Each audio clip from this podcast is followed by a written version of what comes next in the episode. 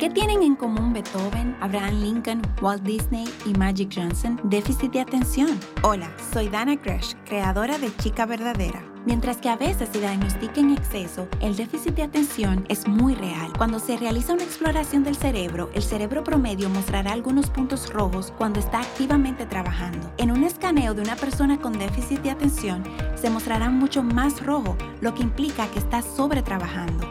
¿Y qué pasa es el caso de tu hijo? ¿Qué puedes hacer? Busca el diagnóstico y tratamiento adecuado. Introduce una alimentación saludable, pero sobre todo celebra la forma diferente que funciona el cerebro de tu hijo. No lo consideres un déficit. Algunos de nuestros mejores inventores, músicos y líderes tenían déficit de atención y vivieron vidas muy exitosas. Tu hijo también puede. Dios no se equivocó cuando creó a tu hijo.